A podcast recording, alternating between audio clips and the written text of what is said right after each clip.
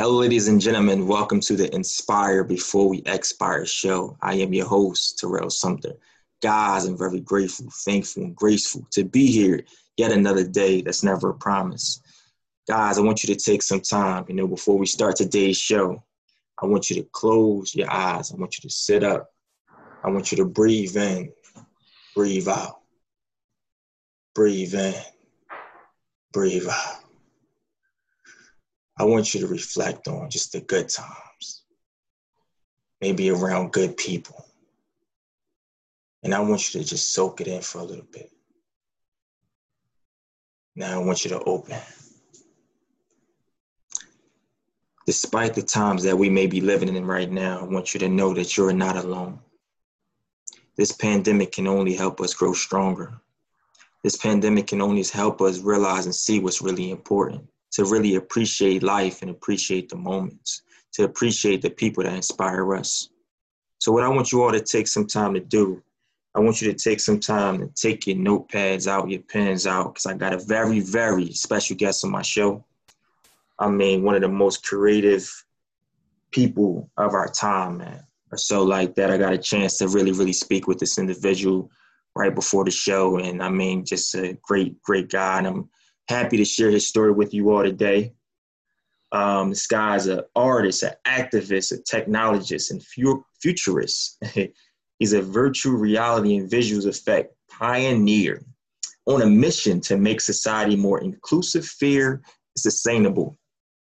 Guys, I want to introduce you to my guy coming all the way from Los Angeles, California, Mr. Ollie Rankin. Ollie, welcome to the show today, man.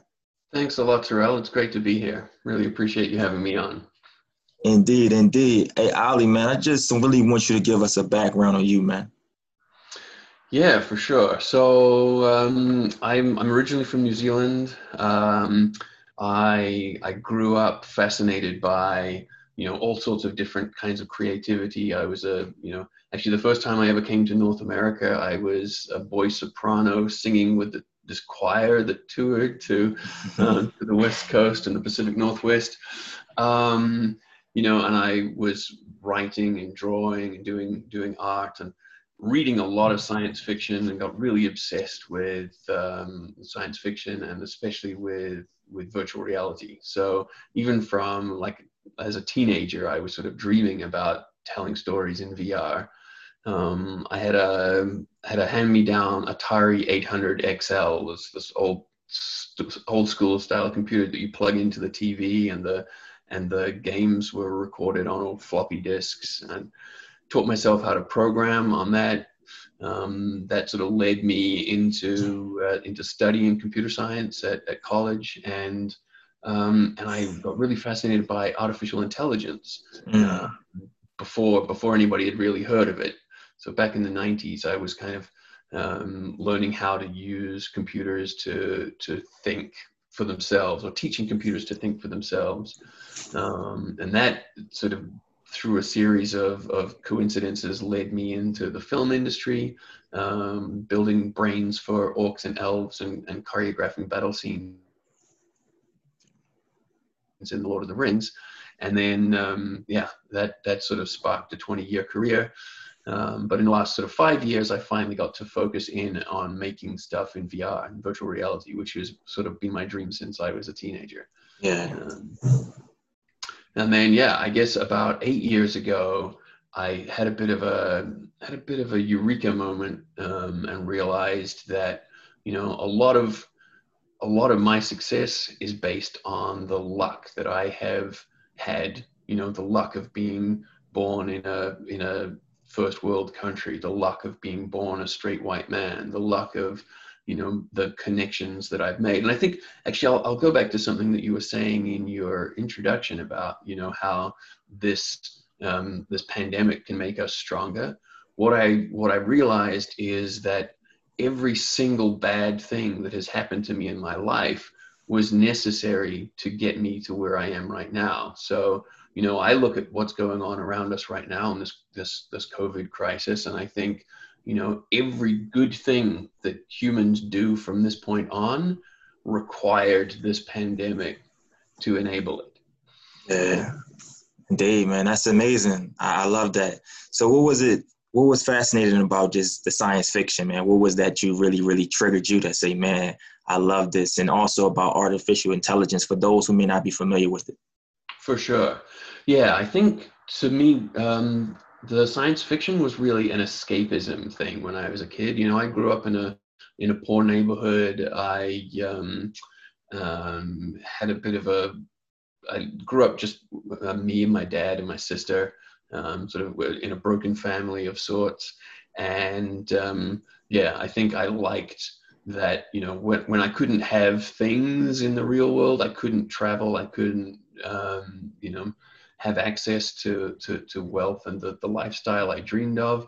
Science fiction kind of gave me a way to escape um, and to imagine a bigger sort of universe that I might get to explore. Um, so I think yeah, that was that was where I kind of got into that, and then and then artificial intelligence. Um, you know, that's it's actually been around for um, for 30 or 40 years. I don't, I don't know when the first sort of artificial intelligence um, research started, but you know, people have um, have done a lot of sort of research at, at universities and colleges around the world, thinking how do how does intelligence actually exist in the human brain? And we still don't really understand that. Um, but there are certain things that you can, you know, you look at the behavior of ants and bees, and you can kind of see that while individually they're not very smart, collectively they're able to achieve quite sophisticated behavior. So those sort of things have inspired researchers to say, well, maybe we can make computer systems that are, you know, by having lots of not necessarily very smart elements combined together in a complex system, we can simulate intelligence.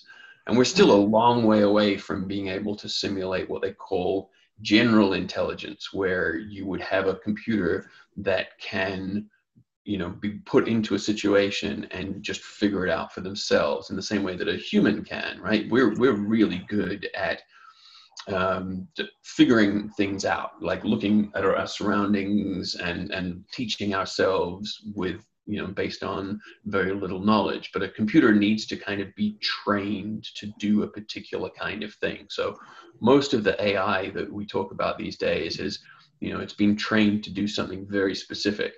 I got really fascinated with this kind of um, AI called genetic algorithms.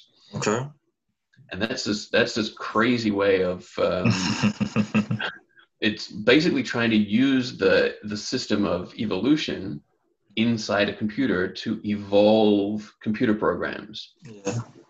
so you come up with a way of representing a computer program as like a genetic sequence and then you try running that program and see what it does. And most of those are going to do absolutely nothing or they're going to you know break something or but every now and again there might be one or two of them that kind of do something similar to what you're trying to get it to do so then you pick out those ones and you breed them together. So you take their genetic sequence and you merge them together wow. add some some mutations just like mm. in, in real evolution. And then you make a whole new generation and you try all of those ones out. And so after you know maybe a hundred generations you you have evolved from nothing this computer program that might actually do something useful man that's amazing who introduced you to the space man because you you pretty knowledgeable on on on this man so who introduced you to this and how did film come about yeah, so I was just reading the prospectus of the of the computer science department at my university. And what university was that? It was the University of Auckland in New Zealand. Um, it's uh, New Zealand's biggest city. They're actually they're actually just going into lockdown again today. Um, they've had they've gone 100 days without a COVID case, and then they had some community spread, so they've locked the whole city down um, again. Anyway, wow. I digress. So yeah, at uni- the University of Auckland, turns out I had no idea before I started there that they had like this this artificial intelligence um, faculty in the in the computer science department. I was I was really honestly just there because I didn't want to get a job yet, and I thought I should keep on studying. Um, and yeah, I was reading through the programs that they had and and artificial intelligence as it, just my my sci-fi mind was like, oh, that sounds cool.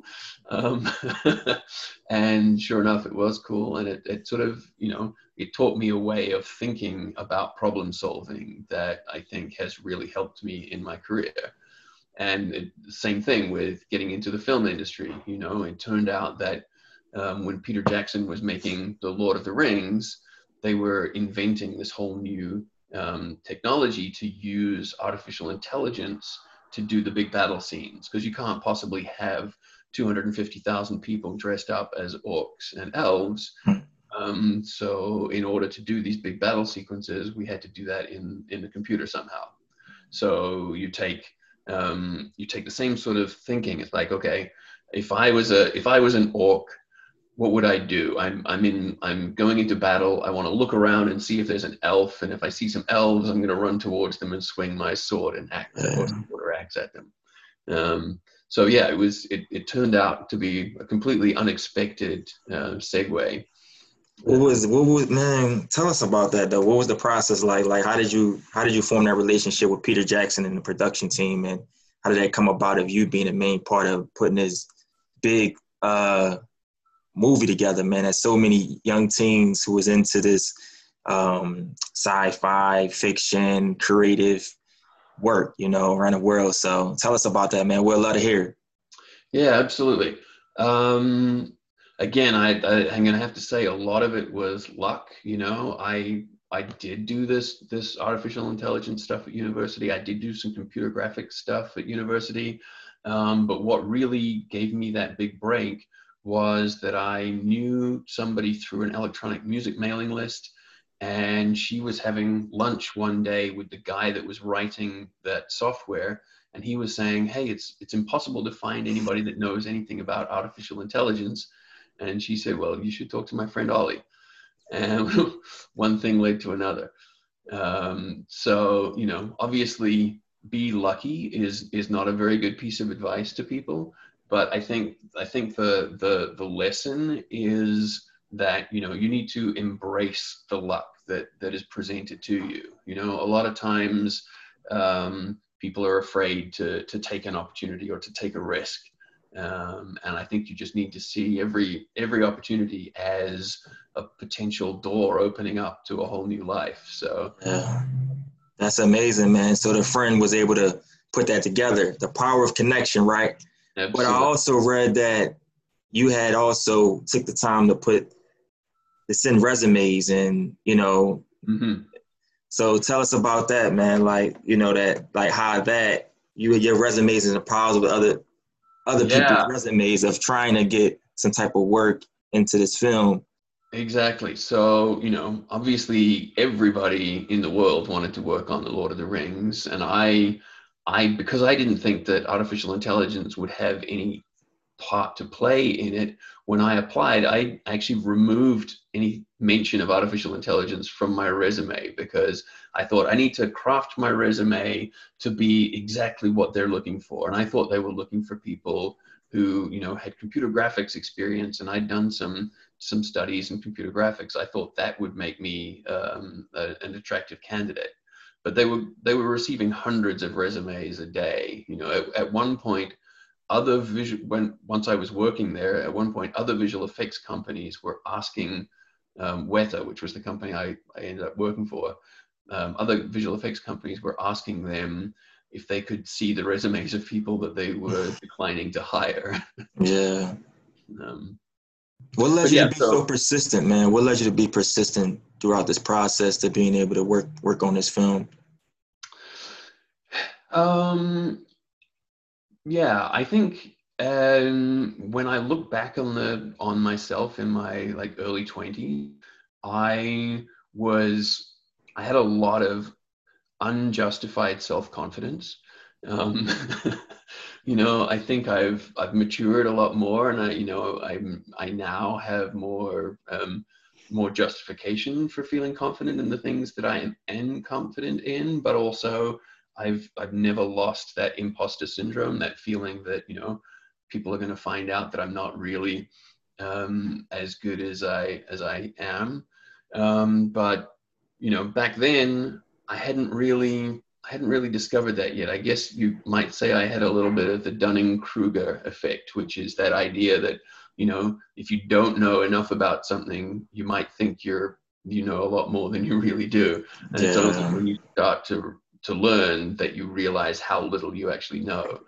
I, I had that kind of you know the arrogance of the the teenager, early twenty something, um, kind of going into it thinking that you know that believing all of the good stuff my dad had told me about how smart I was and how I could do anything that I wanted to.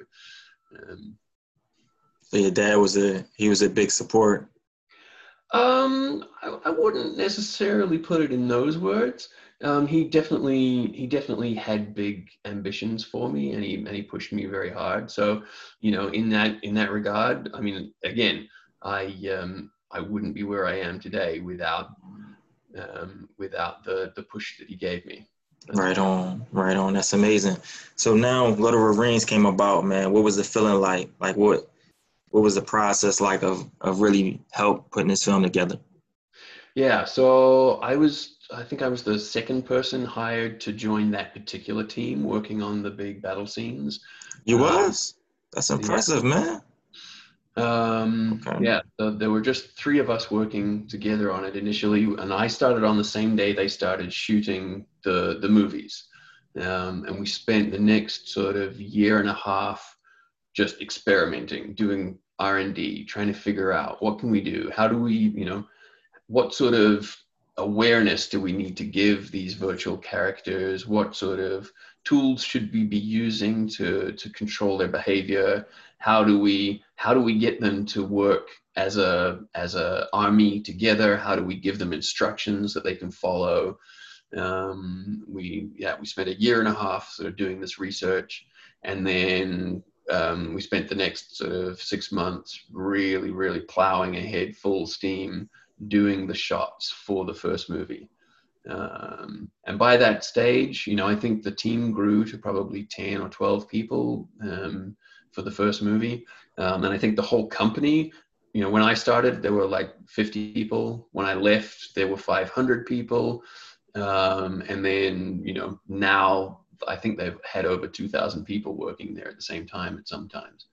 Man, so you was a part of that growth. Yeah. That's amazing, so that was, man. And that was really inspiring. Like one yeah. of the, you know, that's kind of one of the golden ages of my career where every day you go into work and you know there's a lot of there's a lot of energy when everybody is is talented and everybody has a sort of respect for each other's ability and and nobody knows if you're actually going to be able to pull off what you're trying to do yeah. you know but yeah that was it was a, an amazing feeling of sort of energy and creativity and indeed so did you see the the vision of seeing it was going to blow up to be as big as it is today yeah yeah, we we were very lucky in those early days. Something that's that's not common um, when um, you know when you're making a movie. Normally, the people involved in the visual effects don't get to see anything of it until it's been fully filmed and edited, or and they're you know starting to do the post production. Um, but because we were working for Peter Jackson's company, and because he was coming into our studio every day to watch what they'd filmed that day, we got to go in and sit down in the theater and watch every day if we wanted to. We could watch what they'd filmed that day, and we got to see some of those scenes, some of those really iconic scenes. I remember. Um, not sure how how well you you know the the characters, but there's a scene where um, where Sean Bean's character Boromir uh, dies, and I remember all of us in the screening room just like lumps in our throat, moistening eyes. We're like, oh man, yeah. We we knew that it was we knew that it was gonna be big. That's amazing, man. What was that conversation like with um with Peter Jackson? You know, what was the conversation like when you first got introduced to him, and how well did the relationship build after that? So yeah, I you know I didn't work with him on a daily basis, but he would um, he would come in and review our work regularly. So I got to I got to um, deal with him quite often. Um, and he's, you know, he's a very inspiring creator to to watch work because he had every single scene of the of all three movies in his head the whole time.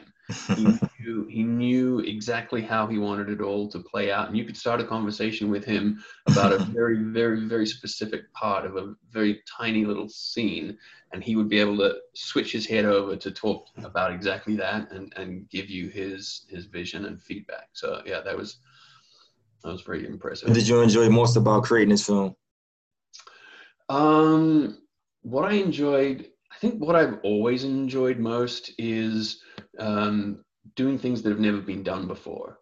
And, you know, that was, it was really inspiring to go from not knowing if we were going to be able to do this to actually doing it. Um, being able to look back on something that you've done and, you know, remember that whole sort of process that led to it um, and sort of yeah feeling like you've invented something or been part of a team that's invented something new is, is really really inspiring. So often in the, in the visual effects industry since then my job you know wasn't to invent something new.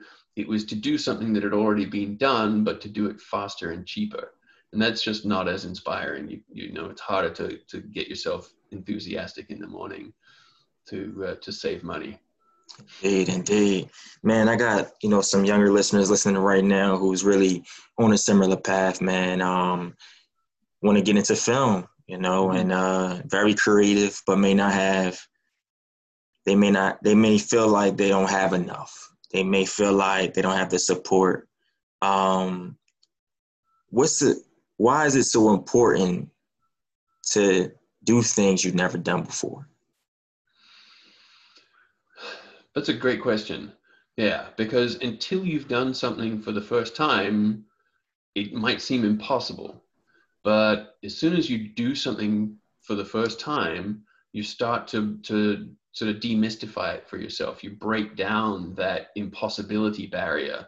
Mm-hmm. So yeah, my my advice to any of your young listeners is that there's actually nothing stopping them. You know, they they all probably have a smartphone in their in their pocket.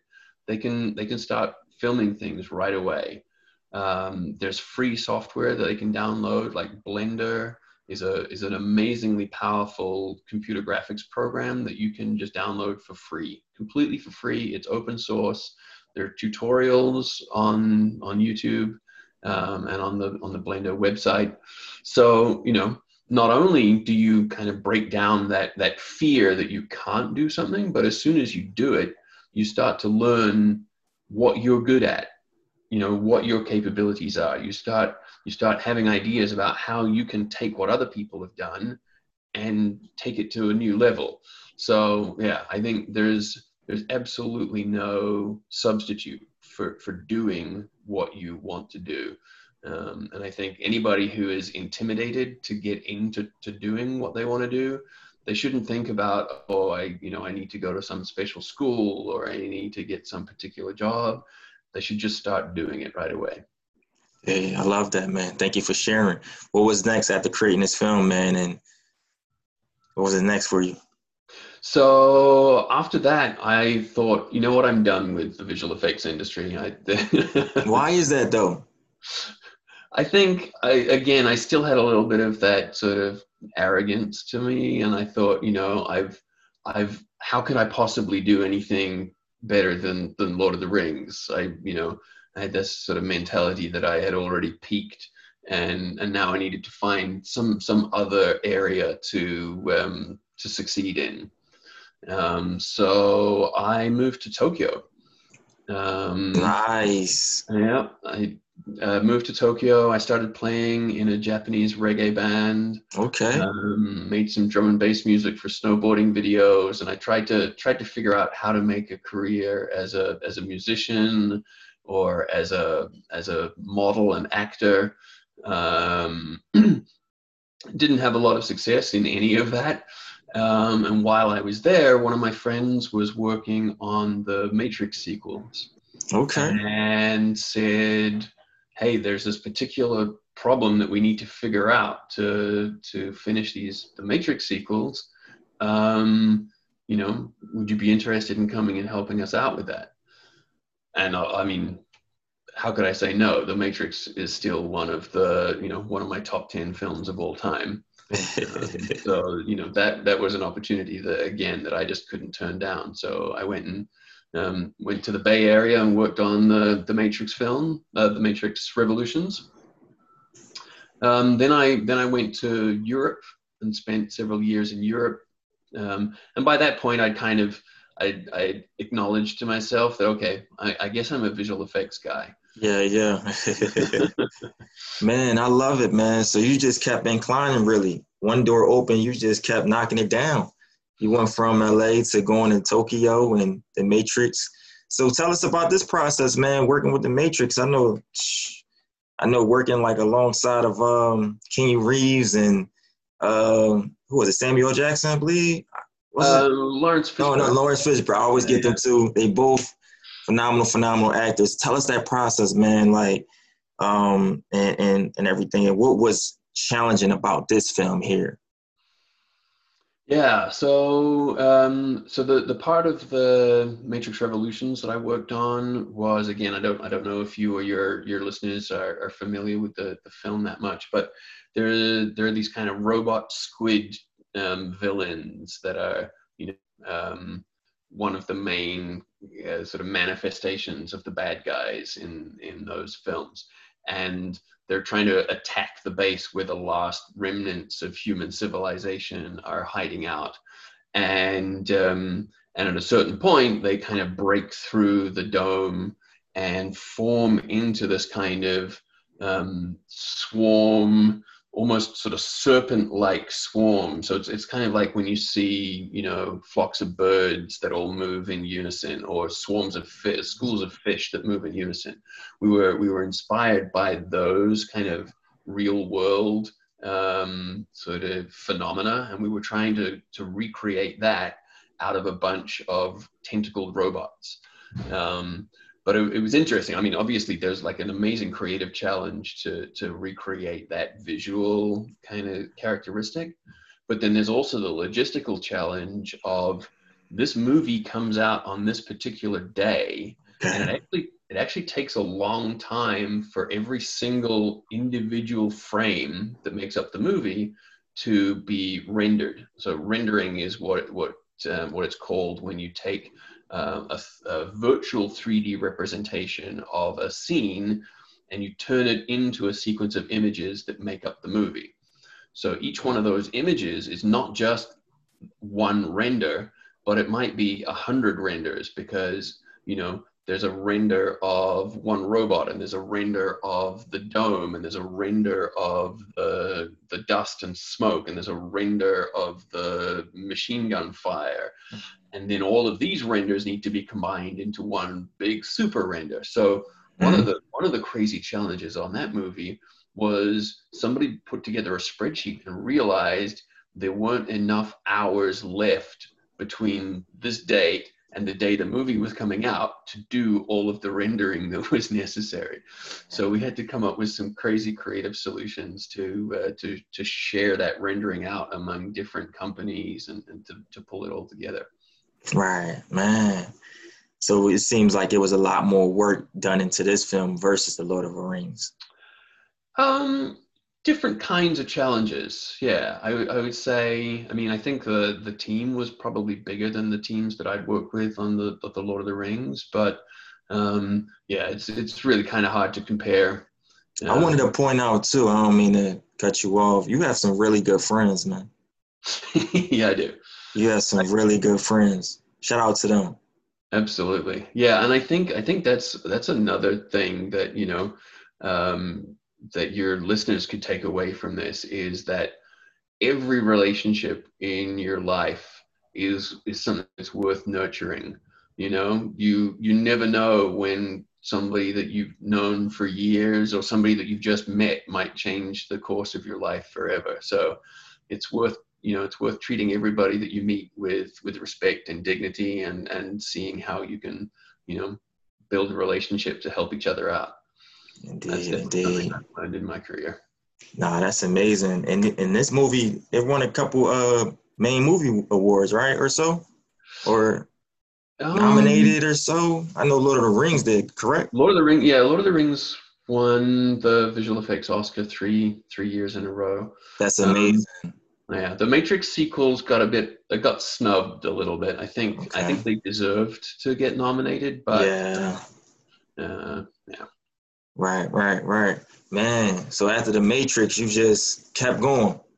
Yeah, yeah. You know, I somebody once asked me what my um, what my metaphor for the way that I live my life is. Okay. And and I said that I think of myself like a short-sighted trapeze artist because you know i'm on this swing and i i can't actually see the next swing but when i've got speed on the swing and i kind of feel it slowing down i just let go trusting that i'm going to find the next swing to grab hold of. Right on. When was it when was it came in time man where you knew and you felt that this mission is to now make society more inclusive fair and sustainable? Yeah so that would would have been around 2007 2008 um, early. Yeah yeah i i didn't put it in those words yet at that point but but around that time i binge watched a bunch of documentary series. And and that kind of gave me this this eye-opening realization about how much luck has played a part in you know me getting to be who i am and where i am in my life. But but that that applies to all of human civilization. And and you know it, it would have been possible for for human civilization to have never developed beyond stone age if we hadn't have found plants and animals that we could cultivate and eat because when you start agriculture you start farming then you don't need to spend all of your day hunting and gathering then you can start developing science and philosophy and art mm. and you, know, you look at all of human progress since then and that's you know that's the reason that we accelerate is that we're able to build on these past successes and that none of us have to spend you know 20 hours a day digging roots out of the soil to be able to get the calories that we need to survive. Um, and when i when i started thinking about that i realized how much all of us are interconnected and how much my well-being is dependent on the well-being of everybody else and how you know i not only do i need the the, the earth to be healthy and, and sustained but i also need the rest of the people on the planet to be healthy and sustained. And I think, you know, this pandemic has been a great reminder of that to people that we are only as healthy as a society, we're only as healthy as the the the weakest and most unhealthy individuals because this pandemic spreads from it can spread from people who are poor and don't have health insurance to people who are rich and do have health insurance. So you know it suddenly mean it suddenly reminds those rich people that they would actually be better off if the poor people had health insurance and, and access to, to, to safe you know good health care and, and all these sort of things. So that was that was kind of the um, yeah the initial spark of it. I, I came up with this little catchphrase that competition got us down from the trees, but only cooperation can take us to the stars. Okay. I love that. Absolutely, man. Thank you for sharing. Very good information. Man, so it's looked like you came so, you know, so far along in your journey, man. And it just seems like you had friends there, but you also just took the time to take the alley oop and make that slam dunk. So uh, I think that's amazing, man. But you have a lot of creativity that come in play um, can you tell us, man, why is this important when it comes to not only just creating a film, but really doing your best work? Mm-hmm.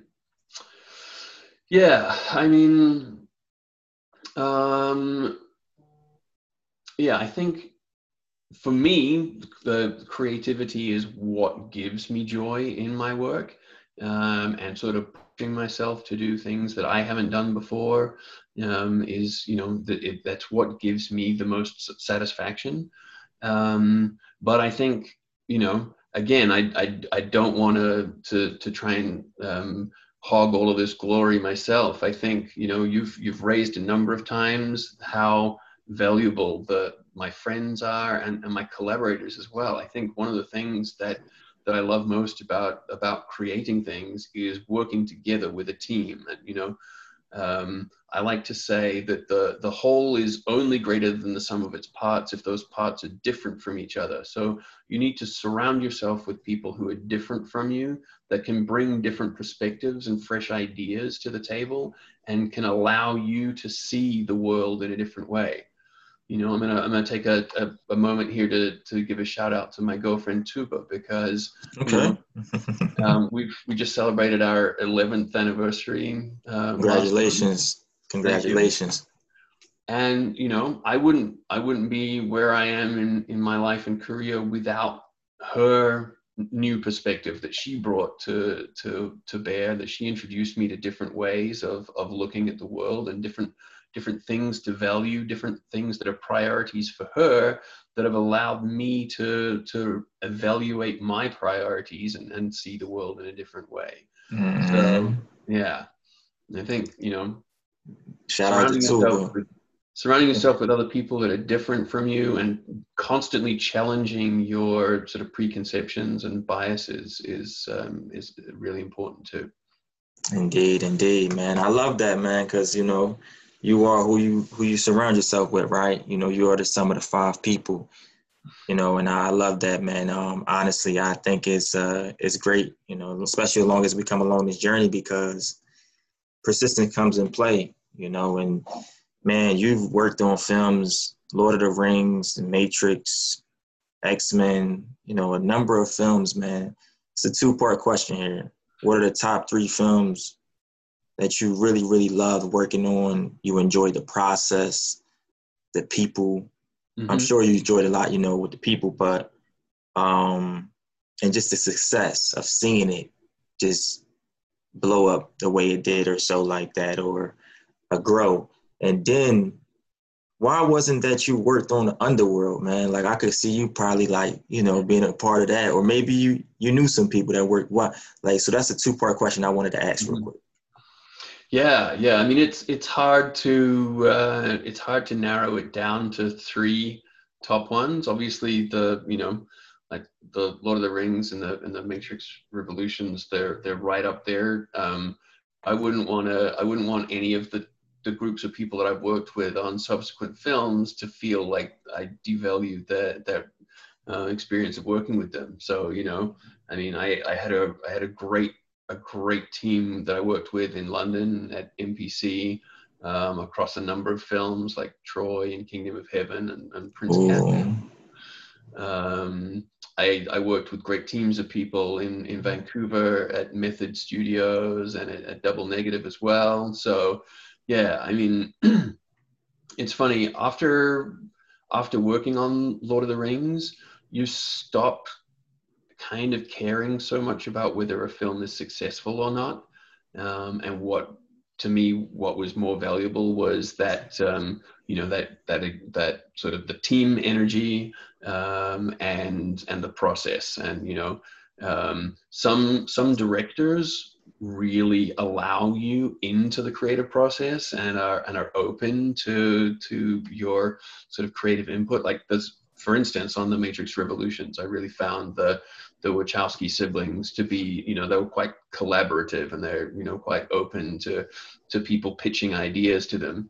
Um, whereas some some directors that I've worked with, I'm not going to mention any names, uh, are you know very sort of um, authoritarian in their approach, and and they do not want you to veer at all or stray at all from their vision. Um, so yeah, I definitely enjoy being being engaged in that, that creative process.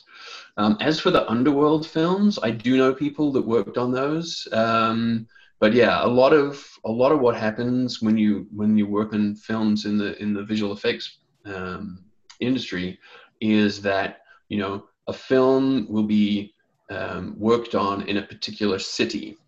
So for so that the the directors and um, producers don't have to bounce around between a lot of different places they'll try and put as much of the visual effects work into studios that are in the same city and they can then um, capitalize on any tax credits or incentives that are available in that city.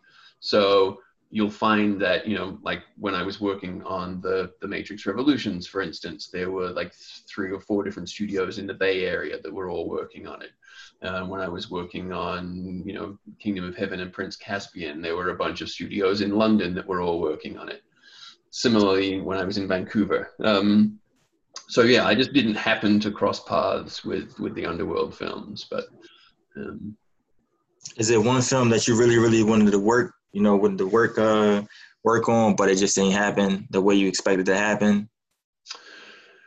Um, not nothing that comes to mind. No. Okay. Um, so, what's the main focus for Ollie um, for Ali in this in this um, part of his life right now, man? And you know, especially during this pandemic and everything of that nature. What what are you really really focusing on? Yeah. So, what I'm really focusing on is is kind of it's kind of two things. Um, it is um, making making content that is accessible, that is that promotes diversity and inclusion, fairness and sustainability, that helps people break down the sort of um, their their unconscious bias that that sort of breaks down the the individualism and tribalism that I feel like is you know, causing this this massive political polarization that we have at the moment. Um, so anything that I can do to to help to help with that. So I'm working with this um, with this Lost Horizon festival, um, and over the um, over the Fourth of July long weekend, we hosted this with this radically inclusive, massive virtual reality music and arts festival where we had, wow. yeah, so we had like 10,000 people show up between VR on their PCs and on their smartphones. And then we had like 4.3 million people streaming it on Facebook and YouTube and Twitch. Um, and we had um, DJs like Carl Cox, Fatboy Slim, Seth Troxler, Pete Tong, like a bunch of my musical heroes were, were DJing. We had um, bands like Alabama 3 and the Bad Core Horns and um, like just just so many. I think we had more than 75, maybe closer to 100 acts over two days, four stages, 24 hours of just absolute insanity where anybody from anywhere in the world could tune in. They could dress up their avatar to look however they wanted to and just have this kind of massive communal social experience where we had this theme of um, social and racial justice and environmental um, action. Um, yeah, so so that's that's one of the big things that I'm spending a lot of my energy on at the moment. I love that, man. I remember us messaging, and you told me you had you had that coming up or so like that, and I'm glad it turned out the way you you planned on, you know, really doing that, man. Why do you feel like someone like yourself, because you're standing up and you want to do what's right? Mm-hmm. You know, or so like that, and you do support the movement of equal justice. That it Absolutely. shouldn't be, you know, I love that because I, I know I noticed as well that you have on your profile picture on Facebook, you have Black Lives Matter, and just to share with us, you know, just your whole. Because I don't want to talk too much, but just share us about this festival, the impact it left on people from different walks of life, along mm-hmm. with just your part of really, really seeing should be just, you know, of stepping up of the social injustice and diversity and trying to make things work and meet on your end and stepping up and being supportive the most way you possibly can be along with friends that may support this movement as well. Yeah, totally. I mean, you know, I look at I look at our human society, right? And the the reason that we have a society is so that we can do that thing that I was talking about before, where you know, where we don't all need to spend our days feeding ourselves. We can we can combine our our energies, and so some people take care of feeding us, some people take care of building houses, and some people take care of building roads, and some people take care of building technology. We all we all benefit greatly from agreeing to work together under the conditions of, of, of society. But for thousands of years, that's been really unequally distributed. obviously with the, the legacy of slavery and all of the, the systems of oppression that have followed on from that, that has meant that not everybody has gotten to fairly share from the benefits of this sort of giant social contract, even though everybody no matter how rich or poor they are, is expected to work just as hard. And I just, it, to me, it's grossly unfair that everybody should work just as hard, but only some people should get the rewards for it. And so that's really, that's really what it boils down to is that I believe everybody should be given the same access to, to benefit from the from the um, the privileges of being part of society. That everybody, no matter how um, you know, no matter what their education is, um, should be rewarded for working hard. And um, and I think that you know the system is horribly broken at the moment. It it's it it it really offends me that you know maybe there's a kid born in Bangladesh this morning who um, well, let's say 20 years ago, there was a kid born in Bangladesh who, if they'd had the proper education, today they would be inventing a vaccine for COVID 19. But because they didn't have access to education, that person's brain never got to contribute to the full extent that it could, and all of humanity suffers as a result. So I happen to be, as a straight white man, somebody who has benefited above average from from society, and so I want to help level the playing field and give people who haven't had those same advantages as me the same the, the opportunity to benefit. That's kind of what it comes down to. I just you know I, I sort of see myself as a fairness nazi. I believe that fairness is the most important thing that human civilization should be striving to achieve. I love that man. I love that. And thank you thank you for sharing man. Ollie i wanted to Ali, my apologies again. I wanted to I wanted to give you um some space, man, and some room. I know you just shared a lot, but I want you to share something that's really been on your mind. It can be what you just said or something else that's going to really help our young people push forward, man, despite mm-hmm. this pandemic and anything else they may be facing in life. So I want to give you some time and moment, man, and some room to just share um, what you haven't on an interview before and what you haven't just with anybody in just a long time. So. Mm-hmm. Yeah, you put me on the spot here. Hey.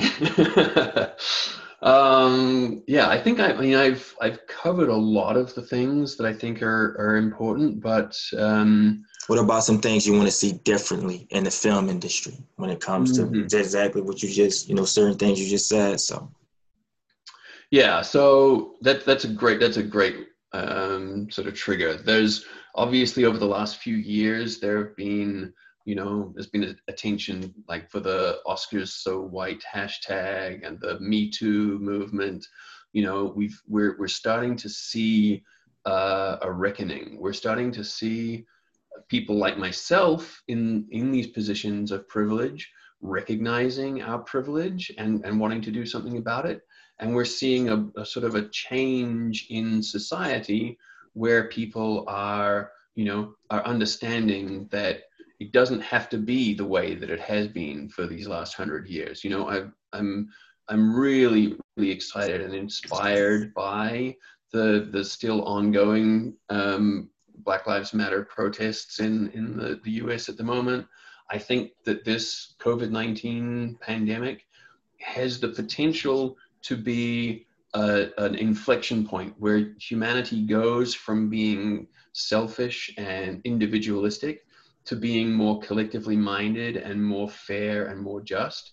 And I, I, I like to, to put the analogy that, you know, this COVID-19 pandemic is, it's like the, the train has gone completely off the rails.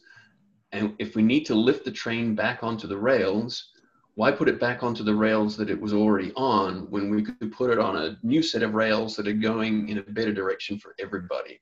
A direction that protects the planet, a direction that gives fair and and and good opportunities to to every child, no matter what yes. their you know racial, social, or economic background is. Um, a, a, a world in which we don't have billionaires hogging all of the resources to themselves and, and, and leaving people poor, but where all of us can can benefit together and, and participate equally in, in society. Indeed, indeed, man. I love that, man.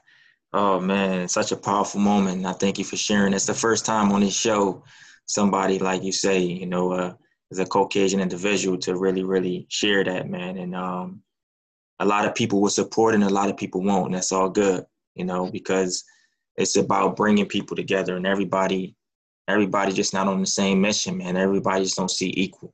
But I love that you really, really sparkling. And I know that it's deep, deep, sincerely in your heart to really see change come about and make change come about. So, man, big shout out to you Ali Honest, man, for, for just the work that you're putting in, the time that you're putting in, the, the gratitude, man, and um, all the sacrifices you've made and adjustments you've made into your life to help you become who you are. Um, I think it's it's fascinating, man, honestly. Um, and I just want us all to take a moment, man, just for the time that we just is in right now. Um, not even just COVID nineteen, but of the passing of uh, George George Floyd, uh, you know, a few a few other African American men who's been shot down due to police brutality, and um, you know, we could just take take a moment.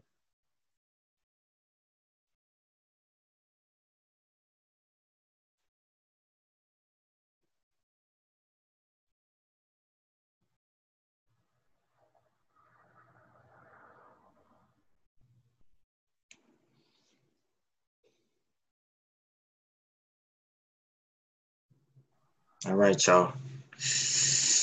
Man. Powerful. Thanks, That was, uh, yeah, I felt that. Indeed, indeed, my man, my man. I know we got a few minutes left. Um, we have covered a lot. So, what are you looking to accomplish, man, before the new year? What is what is another another big big project you're working on at this moment? Uh, so, so another thing that I'm working on is a, it's an interactive virtual reality film series called Downloaded. Uh, it's, it's kind of like Black Mirror, but instead of being sort of depressing and uh, dystopian, it's uh, it's designed to to sort of extrapolate trends in in society and technology and look at ways that we could, you know, put the train back on the right path. Um, what what could we as individuals do? What can we as a society do? Um, so it's these kind of stories that are you know science fiction stories, the technological twist, but you know look at um, look at the the destructive power of social media when it's when it's badly used. Um, you know we've we've all become kind of addicted to the notifications on our phones and the and the sort of fake um, relationships that we have through these devices that sort of in a way prevent us or diminish our real world human connections. So you know um, i want to tell stories like that where where it helps people to to see these um, these technologies not not as evil not as um, you know not as dystopian but as imperfect and to look at them in ways that we could improve them. Because i think i think social networking has the potential to be an incredibly powerful and, and positive force for good in society but at the moment it's being too much corrupted by greed and selfishness and you know tribalism so um, yeah i want to i want to tell stories to to help people um, sort of figure out how they could actually what they could do to to to sway that.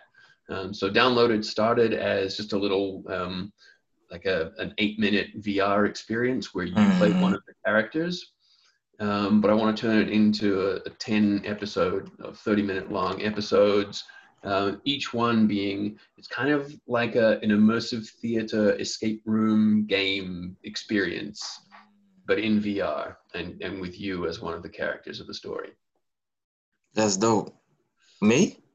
Well, whoever. Right? So, so I was like, oh, wow, man, thank you. it, uh, it like the the point of it is to be like radically inclusive. So right. you put on the VR headset and and you, whoever you are, with your history, your backstory, you become the character. You become the main character of the story.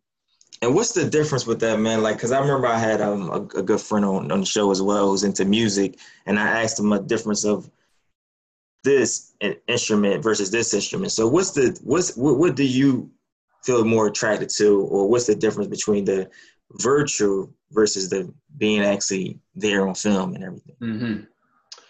Yeah. Which one so, you feel most connected to? I definitely feel most connected to virtual reality. Oh. I think at the moment we're still a long way from virtual reality proving its potential. Um, most of all because not many people have access to it yet. Yeah. You know, it's still an, an expensive piece of technology. The the content is expensive even once you bought the technology. Um, so I think we need to really democratize it. But because virtual reality gives you the possibility of seeing the world through somebody else's eyes and experiencing their you know their reality um, or it gives you the opportunity to actually take part in the story. So it's not just you know when you watch a film that has a good message you come away you know and think about the message. But when you when you do a vr film that has a message you you're actually f- like participating in it physically. You you know you might have to actually pull the, the plug or, flip the switch or and and that that has real consequences in the story. And so the significance of that message resonates with you a lot deeper because you've actually taken part in it. Indeed what was that one message that you received man? Maybe from a friend a family member a supporter a mentor and it really hit, hit you deeply man and it stuck with you for life you know what I'm what I'm going to say is um, being told by somebody that they love me is that's one of the most powerful things out there.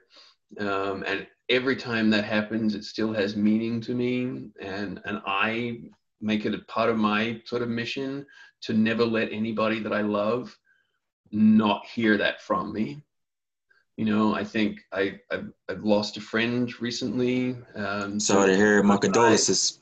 Thank you. And and he was one of the most loved people that I've ever met in my life. And we all all of his friends came together and and and you know we got to to share an amazing bond of love after his passing but we were all reminded that you know maybe you can't help but think if we told him that we loved him a week earlier, maybe he wouldn't have taken his life. So that's, yeah, to me, that's one of the most powerful things that anybody can tell anybody else. And it's something that I encourage everybody to, to take the opportunity to remind people that they love them. Indeed. Much love, man, and sending my condolences and love that, you know, your friend, he's he's watching over you, man. He's, smiling over you now and he's rooting for you every step of the way to keep going forward, to keep creating keep standing up for what's right, man, and you know, being the best version you possibly can be, man. Um, honestly, we enjoyed you today, man. My last question for the day is when it's all said and done, what message do you look to leave for the world? And what do you mostly want to be remembered for?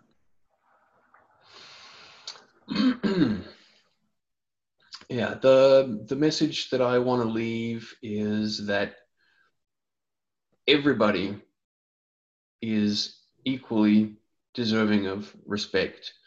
Everybody is equally deserving of opportunity and education and love and housing and health and you know that, nobody there is no person that you know i'm i'm not worth more than anybody else. Elon Musk isn't worth more than anybody else. The, the true value of a, of a human being is not measured in, in dollars or in followers or in you know any of these sort of artificial um, metrics that we have created. The, the true value of a human being is in the connections and the and the, the love and the, the the contribution to this giant social experiment and um, yeah, I don't want to be remembered as being some kind of elevated figure in that. I just want to be remembered as being somebody who who sort of recognized that. My man, well said. Before we get out of here, I wanted to take some time to give some gratitude to my guy, man, Mr. Ali Rankin, man, for just being a part of this show, being a part of, you know, just really sharing a deep, deep message with you guys today, for sharing his story from where it all started to what led to not only his success, but what led to really him discovering himself, you know, once going through the discovery moment and realizing who he became to really help others, no matter what you look like, no matter who you are, no matter where you're from he see the human race and this is what he's looking to bring upon. So guys man this guy's amazing. He is behind the films that you all love that you all enjoy that you all see. So remember that you know we're we always working man. And like he said it's not about um, it's all about growing but at the same time giving back as well the secret to living is giving so the more we do the more we'll be able to receive take in implement into your life so people people please, please follow and support my guy Mission. Um, honestly, got some big projects coming along. He just said he got downloaded coming. Uh, something that's going to be major. Um, he's looking forward to. He's excited about it. I'm excited about it. So you should be too. Um, and remember, guys, you know, sometimes we may feel like, oh man, um, I'm not. I don't think I got what it takes to get into space, or I may not know. You, I mean, look, look what happened in, in Ollie's journey. He had taken the steps already. It ain't like he didn't take the steps. He took the steps. But the thing is, when people see much more in you, then that's when God just makes it work for you. The universe always delivers, and that's something we got to take time and to really, really understand and, and, to learn into life. So that's my gratitude, man. I'm giving my guy his flowers while he here, and um, you know, as he do to others. So I think it's only right, man. And if you could just share your social media with them and um, where they can go ahead and listen to download it or tap into that when that's going to be ready as well. And we'll get right out of here, Ollie. Awesome. Thanks, Terrell. Um, yeah, the best place to find me is on LinkedIn, um, Ollie Rankin. But uh, I also encourage you to join From the Trees to the Stars, which is a community on Facebook um, where we're trying to figure out how to solve all of these crazy problems of, uh, of humanity right now. Yes. Yes, man. Powerful, powerful, powerful. From the trees to the stars. Yes, indeed. Guys, there you have it. If you're listening right now, I just want you to take some time to really, really subscribe to the Inspire Before We Expire. Maybe a friend refers you. Um, also, leave us a review. It helps us expand the message on many, many more. Um, and, and, really being able to uh, not just expand the message, guys, but to change lives, you know, to make a make a tremendous impact, one life at a time. I'm so inspired by Mr. Rankin's story, man, and his mission. Um, and I'm I'm sure you all as well. And I just hope this message was fully received. So do not just only subscribe and leave a review for us, but I want you to follow Ollie's journey, like he said, LinkedIn, Facebook, subscribe to his Facebook community and just follow his journey throughout. And if any segment through this message resonated with you and it was fully received, please send him a message and share it with him or so like that when you get a moment in time. So we're blessed, we're thankful, grateful, and grateful to be present here. That's our time. This is the Inspire Before We Expire. That's my man, man, the creative, the creative, the creative pioneer, creative visional reality, pioneer of our time, film director, but a heart self-centered man, leading by example with love, compassion. Mr. Ollie Rankin, and we're out. My man.